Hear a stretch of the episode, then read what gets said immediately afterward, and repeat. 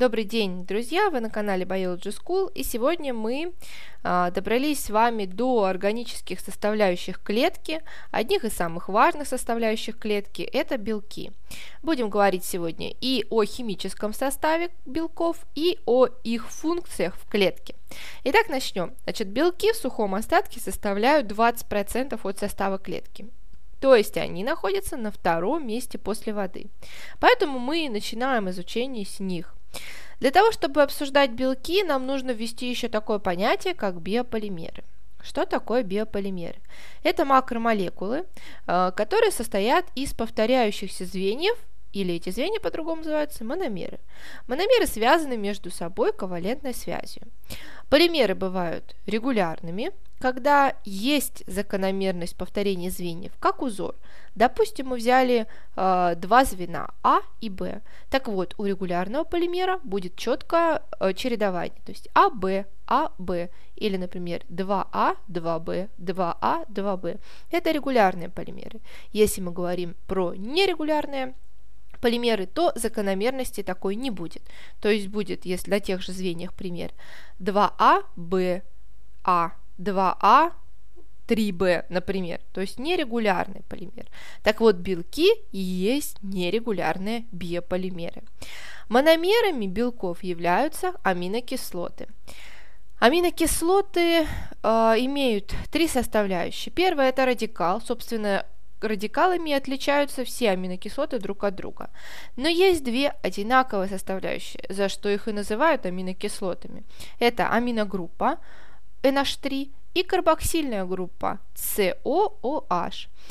А, сейчас выделили примерно 20 а, аминокислот, которые присутствуют а, в клетке, которые, собственно, образуют эти белки. Посмотрите, пожалуйста, их все, я перечислю некоторые. Это глицин, серин, аланин, трианин, валин, тирозин и так далее. То есть это те аминокислоты, которые как раз и образуют все белки в клетке. Аминокислоты соединяются между собой пептидной связью и образуют полипептиды или белки. А, молекулы, молекулы белков э, характеризуются огромной молекулярной массой. Например, а, молекулярной массы гемоглобина 65 тысяч, в сравнении воды 18. Да? То есть это потрясающе большие огромные э, молекулы. И, естественно, когда мы представляем с вами такую молекулу, нужно же понимать, что она где-то умещается в клетке, да, то есть это э, достаточно длинная молекула. Так вот, э, белки имеют или глобулярную структуру, или фибрильную, а также они имеют четыре уровня организации. Но я думаю, что из названия глобулярная понятно, что а, она имеет какую-то глобулу, да, то есть упакованная, э, структура фибрильная и структура длинная, да, то есть вытянутая в ниточку. Так вот, э, каждый белок имеет свой уровень организации, всего их четыре, нужно запомнить. Первичный уровень, э, когда в белке присутствует только ковалентная пептидная связь, то есть когда аминокислоты встретились и образовали только ковалентные пептидные связи между собой и фибрильную структуру, то есть длинную, да, то есть только э, в длину упаковались. Вторичная структура – это если э, в белке присутствует и ковалентная пептидная связь, то есть то, за счет чего, собственно, и образуется белок, и водородная. Откуда берутся водородные? Вторичная структура похожа на спираль. Представляем себе спираль и понимаем о том, что водородная связь как раз и соединяет э, витки этих спиралей. Водородная связь, то есть за счет водородных связей удерживаются вот эти вот э, э, структуры, то есть вот эти вот спирали. Третичная структура, э, она представляет собой уже вот эту спираль, но э, уложенную э, в глобулярную структуру. А, здесь уже присутствуют и ковалентные пептидные связи, которые образуют, собственно, сам белок, и водородные, а также есть связи, которые основаны на разности электроотрицательности а, элементов, которые есть в белке. То есть наверняка вы знаете о том, что кислород, он более электроотрицателен, и он любит соединяться с более а, электроположительными элементами, такими как, например, водород и так далее. То есть вот за счет а, плюсы и минусы, так скажем, которые э, притягиваются друг к другу, укладывается глобулярная структура третичного белка. И четвертичная структура. Здесь уже речь идет о том, что соединяются несколько полипептидов. Иногда к полипептиду могут присоединиться к одному только, например, несколько аминокислот. Это тоже будет уже четвертичная структура. Но она, они будут присоединяться за счет нековалентных полипептидных да, связей пептидных, а, да, а за счет, опять же, таких связей, как водородные или разные, разные, разности электроотрицательности. Химические связи в белке достаточно слабые, и, например, начиная со вторичной структуры, а, белки распадаются под воздействием внешних факторов. Это может быть а, смена pH, присутствие растворителей, температуры и так далее. Данный процесс называется денатурацией. Денатурация бывает обратимая или нет. Привожу пример. Значит, мы с вами, например, можем такой опыт провести, если отделим белок от желтка, от желтка э, в яйце в жидком виде, да, и возьмем этот белок и э, нагреем его, например, при температуре, да, или просто, например, поместим в горячую воду. Что произойдет? Произойдет то, что белок свернется, да, это такой вот э, термин хозяйки. Э, белок свернется. Сможем мы вернуть обратно этот белок в исходное положение? Нет ни при каких обстоятельствах. Так вот, такая денатурация называется необратимая. Но если, а, например, а, мы, не знаю, взяли тот же белок и поменяли pH, да, то есть он помутнеет, если мы, например, поместим его в кислую среду, а если мы обратно ведем его в щелочную, то он э, вернется в свое исходное положение. Так вот, такая денатурация называется э, обратимая или ренатурация, то есть возврат в исходное состояние. А теперь поговорим с вами про функции белков. То есть наверняка, если а, белки занимают даже 20% жив, всего живого да, в клетке, наверняка они функции несут очень много. Так и есть. Первая функция – это каталитическая. А, рассмотрим некий процесс. В клетку попадают вещества. А, при этом они должны распасться и окислиться. Для чего они попадают? Для того, чтобы получилась энергия. Энергия э, необходима клетке для образования новых да, органических веществ, либо для движения. Ну, мы, собственно, и живем для того, что нам нужна постоянная энергия. Так вот, данная реакция идет под воздействием ферментов. Ферменты по-другому называют энзимы. Все ферменты являются белками но не все белки являются ферментами, да, то есть какая-то часть белков является ферментами.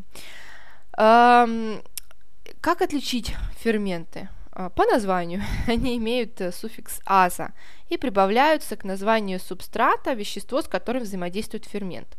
Например, для того, чтобы расщеплять э, жиры, у нас есть такой фермент, который называется липаза. А, крахмалогликоген, например, расщепляет амилаза – липаза не может расщеплять крахмалогликоген. И наоборот, да, то есть э, амилаза не может расщеплять жиры. Каждый э, фермент способен проводить сотни и даже миллионы операций в минуту, и фермент при этом выходит из реакции неизмененным. По характеру реакций э, бывают трансферазы, а, это белки, которые катализируют реакции переноса одной молекулы на другую, химический групп. А, следующее – это оксидоредуктазы. Они, такие белки, э, катализируют перенос электронов и протонов. То есть происходит окисление и восстановление субстрата. Каждый фермент узнает свой субстрат и участвует в реакции именно с ним. То есть э, он может, э, имеет способность распознавать количество на финальной стадии и тормозить реакцию. То есть как бы, как будто как катализатор, да, участвует. Иногда э, он видит то, что, например, э, продукта достаточно много и замедляет реакцию. Или, например, продукта реакции мало и, наоборот, ускоряет реакцию. Вот такие вот уникальные белки. Следующая функция э, регуляторная функция. Многие гормоны в организме являются белками. Например, самотропин – это гормон роста. Ну и, например, такой тоже известный инсулин. И из-за отсутствия, например, глюкозы в крови плохо поступают в клетки. И клетки голодают, и накапливается избыток глюкозы. А, некоторые гормоны усиливают или замедляют выработку ферментов. И под действием гормонов изменяется скорость реакции. Есть гормоны, которые даже активируют ферменты синтеза ДНК. И естественно, посредством этого происходит, например, заживление и регенерация. Однако э, слишком быстрое, например, деление, да, какая-то мутация в ДНК порождает происхождение, например, опухолей. Так вот, белки э, являются составляющей мембраны. А, я думаю, что мы, вы помните о том, что мы говорили, что в мембрану входит два слоя липидов и вкрапленные белки. А, собственно, таким образом они еще и участвуют в функции транспортировки. А, они как бы распознают те вещества, которые нужно перенести в клетку, когда эти вещества подходят а, к мембране. И это функция транспортировки. Еще одна функция защитная. Белки являются очень многие антителами. И и они отвечают за наш иммунитет.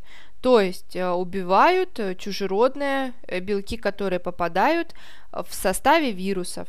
Слушайте выпуск «Вирус», там как раз есть рассказ о том, что внутри каждого капсида вируса присутствует чужеродный белок, который, собственно, организм, который этот чужеродный белок попал, распознает и, собственно, вырабатывает антитела для того, чтобы впоследствии с ним бороться.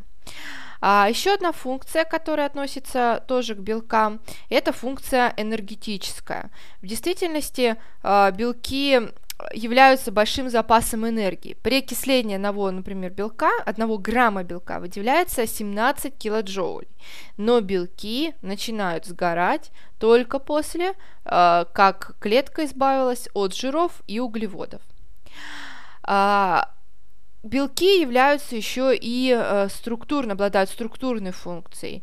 Э, они настолько прочные, да, что тоже, как я уже сказала, входит в состав всех э, мембран, а также они входят в состав э, коллагена, например, и эластина. Коллаген по своей, стру... по своей прочности превосходит стальную проволоку. То есть вот насколько э, прочные бывают белки, когда они между собой переплетаются и связываются. А, следующие уроки будут посвящены углеводам и жирам. А, оставайтесь на канале. Всего доброго, спасибо.